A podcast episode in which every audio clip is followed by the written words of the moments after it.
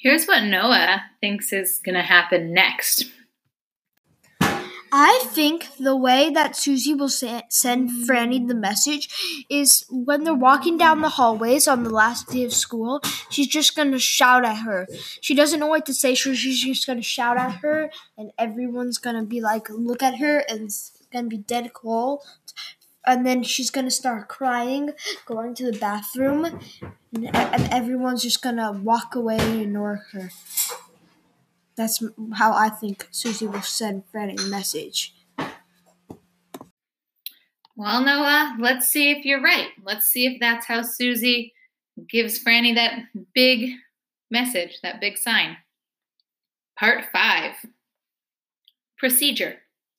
A well written procedure section is fairly straightforward. What materials did you use? What did you do? And how did you do it? Mrs. Turton. Stronger than us. Another thing you should know jellyfish are stronger than we are. Consider this a jellyfish sting is one of the fastest reactions in the animal kingdom. Their stingers are coiled like harpoons, millions of invisible weapons just waiting. When jellyfish tentacles brush a surface, even faintly, they spring into, into action. In just 700 billionths of a second, a tiny fraction of the time it would take a person to understand, to think, to react, the jellyfish releases those harpoons, all their poison, with the pressure of a bullet. Jellies can sting long past their own death, long after a tentacle is detached from the rest of the body. Jellyfish are stinging machines, and their stings are as violent as anything on Earth. But they don't even have to think about that, about who they sting or why. Jellyfish don't get bogged down by drama, love, friendship, or sorrow. They don't get stuck in any of the stuff that gets people in trouble. They connect with other members of their species only to mate, and even that happens without fuss. The male opens his mouth and releases sperm. The female passes through his sperm and accepts it. The whole affair is clean, tidy. There's no touching or drama or passion or pain. The parents never wonder about what happens next. They either reproduce or they do not. Their babies either survive or they do not. The babies don't think about the parents, and no jellyfish ever longs for another. They drift past one another. They never stop moving, never stop pulsing through the depths. Imagine a creature. Suzy, Mrs. Turton smiled at me. Are you ready? It was the day of my science report. I walked to the front of my classroom with a stack of papers and several sheets of poster board. My heart pounded so hard I could hear it on the inside of my ears. My feet moved across the tile floor. Fluorescent lights hummed overhead. Someone shifted in a chair, and the chair screeched. It was so loud I cringed. I took a deep breath. I hadn't spoken to any of these kids since the last school year. I wondered if I would even be able to speak out loud. But I took that breath, and I closed my eyes, and I thought about Jamie.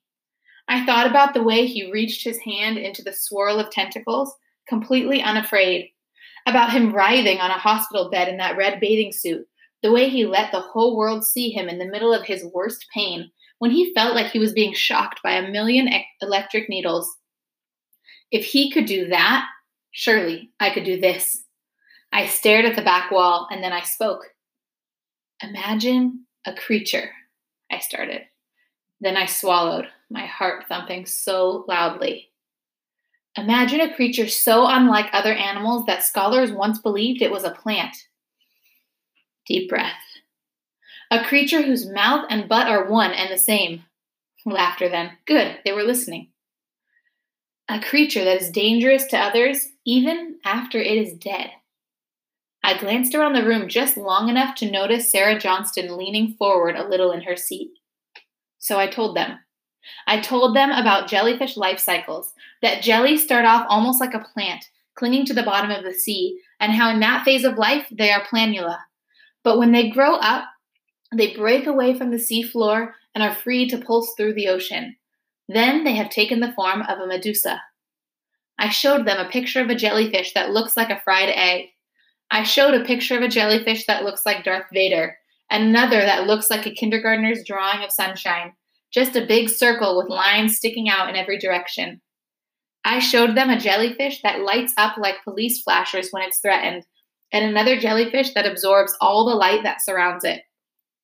It's like a living black hole, I told my classmates, a real live black hole inside the ocean. I showed them picture after picture, and when I was done telling them all the basic things about jellyfish, what they eat and where they live and how they move and how many different forms they take, I began telling them other things, the bad things. I explained that jellyfish are taking over the seas, that they are taking all the food for themselves, that they are stealing penguins' food, that they are driving the whales to extinction, that many scientists believe that there are more jellyfish than ever before, and that deadly jellyfish that used to be only in places in Australia are probably in other places now too, in England, in Hawaii, in Florida, maybe even closer. Places like Maryland, even. It was at that point that Mrs. Turton spoke. I'm so sorry to interrupt, Suzy, she said gently, but I'm afraid you're going to need to wrap up soon. I'm not finished, I say flatly. I love that you have so much to say, Mrs. Turton said, but we still have another presentation to go and we're running out of. I'm not finished, I said. I said it louder and more forcefully than I'd ever spoken to a teacher. But I wasn't going to stop talking. Stopping now, at this moment, before I'd gotten to the most important things that needed to be explained, was impossible. The class got very, very still then. I stared at Mrs. Turton, and she lifted her eyebrows, surprised. Then she looked down at her lap like she was thinking about something. When she looked up, she flashed a tight smile. A few more minutes, Suzy, she said. You can finish what you have to say, but please wrap up quickly. I took a deep breath and I got to the point. The most frightening is probably the irukandji. Deadly, transparent, and tiny, you won't even see this animal in the water. I told them about the number of documented deaths, about the migration over greater distances, about the dangerously fast heartbeat, brain hemorrhage, about the cause of deaths mistakenly attributed. And that's when I thought they would understand. I really did. I thought everyone would understand. And that is why we need to learn all we can about these fierce medusas of the sea, I said. I stopped speaking. I swallowed. I took a deep breath. Then I looked up. Mrs. Turton watched me with that same look she'd had when I snapped at her. She was thinking hard about something, I could tell. I think I did it, I thought, and I glanced around the room at my classmates to see if they too were thinking about what I'd said. Some were looking at me, some were not, and the ones who were looking at me didn't look like they were particularly moved. One of the boys in the back of the room yawned. Across from him, a girl carefully used her foot to push a folded piece of paper along the floor until it reached the desk of the girl in front of her. The girl dropped her pencil on the floor, then leaned down to pick up both the note and the pencil. She unfolded the note and let out a single snort of laughter. Aubrey glanced at Molly with the same look she'd worn last year when I talked about the pea. Molly responded with a tiny gesture, so small that most people didn't see it, but I did. It was her finger move it was her moving her finger around in a circle next to her ear, as if to say, crazy. Cray cray. I glanced back at Mrs. Turton and understood then. She wasn't thinking about Franny. She was concerned, but her concern wasn't about how Franny died or jellyfish taking over the world. It was about me. Somehow, in this report, the most important words I'd ever spoken out loud, I'd done something wrong. Suzy, said Mrs. Turton finally, that was incredibly thorough. I can see that a tremendous amount of hard work went into your presentation. She turned to the rest of the class. I'm afraid that puts us off our schedule, so I'm so sorry, Patrick, but you're going to have to go tomorrow. Patrick, a boy who was always doing his homework for the next class during whatever class he's already in, said yes and pumped his fist like a motor. And then everyone returned to normal, like I hadn't even spoken. That's it, I wanted to say. I felt like saying, No, no, you didn't understand. Didn't you listen? Did you really listen? You don't understand that one of us might already have been taken by jellyfish? And that maybe someday these animals will overtake us all? I dropped some papers and looked straight at the floor as I gathered them.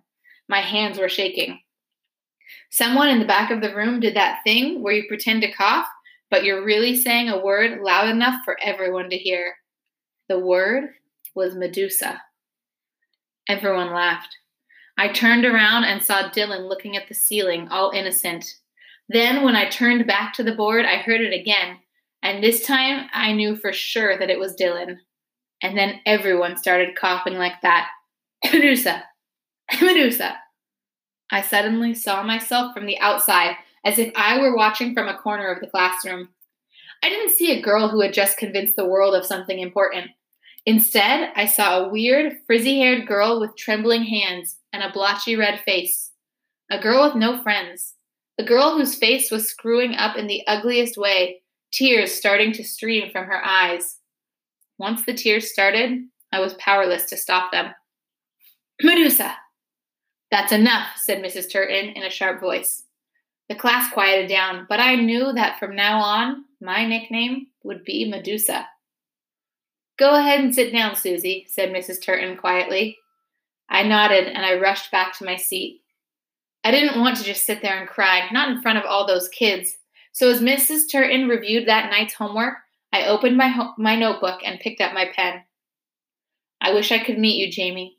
I wish I could meet you and you could tell me you understand, because nobody else understands. I tried, but they didn't see what I saw. I know you would understand because I've seen your picture. I found so many pictures of you online. In one, you're holding a jar, and inside that jar is an irukandji, ghostly and transparent. Your eyes are soft as you look at it. In another, you're staring through a tank at a box jellyfish.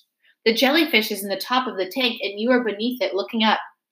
There are flecks in the water that look like stars in the night sky, and because your image is hazy through the glass, and you are on the other side of the water, you are the one who looks like a ghost. And here is the thing that I find so interesting there's never any anger in your eyes, there's never any disgust. You don't even look at these creatures like they're all that different from you. You look curious, that's all like you're trying to figure them out. Like maybe these creatures have something to tell us, and you care enough to hear it. What is it about you? How is it that you care so much about the creatures that everyone else hates? I mean, I saw you in that hospital bed, almost dead from a sting. Why aren't you the least bit angry after that? What is it about you that makes you able to love creatures that no one else can? How to send a message. Urine is more than 95% water. That happens to be exactly the same way people describe jellyfish, by the way. More than 95% water. But this doesn't matter to me yet. Not yet. What matters now, as we near the end of sixth grade, is that freezing urine is easy. Send me a signal, you had said. After a long time, I didn't know how to do that.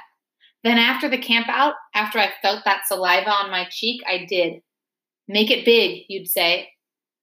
Remember when I told you that day in the cafeteria that different animals use pee to communicate? That's what I've decided to do. I'm going to send a message delivered the same way you delivered your message with bodily fluids. I need thin, flat discs. These are easy to make, especially since I have been bringing home leftovers from Ming Palace every Saturday. Plastic takeout containers are perfect. The smallest size, the ones that are only a couple of inches high are the best. These are easiest to stack neatly in the back of a freezer. Peeing right into these containers is easy. I sit on the toilet and hold them underneath me, one at a time, stopping midstream to swap them out. I arrange the containers on the floor in front of me, then snap the lids on.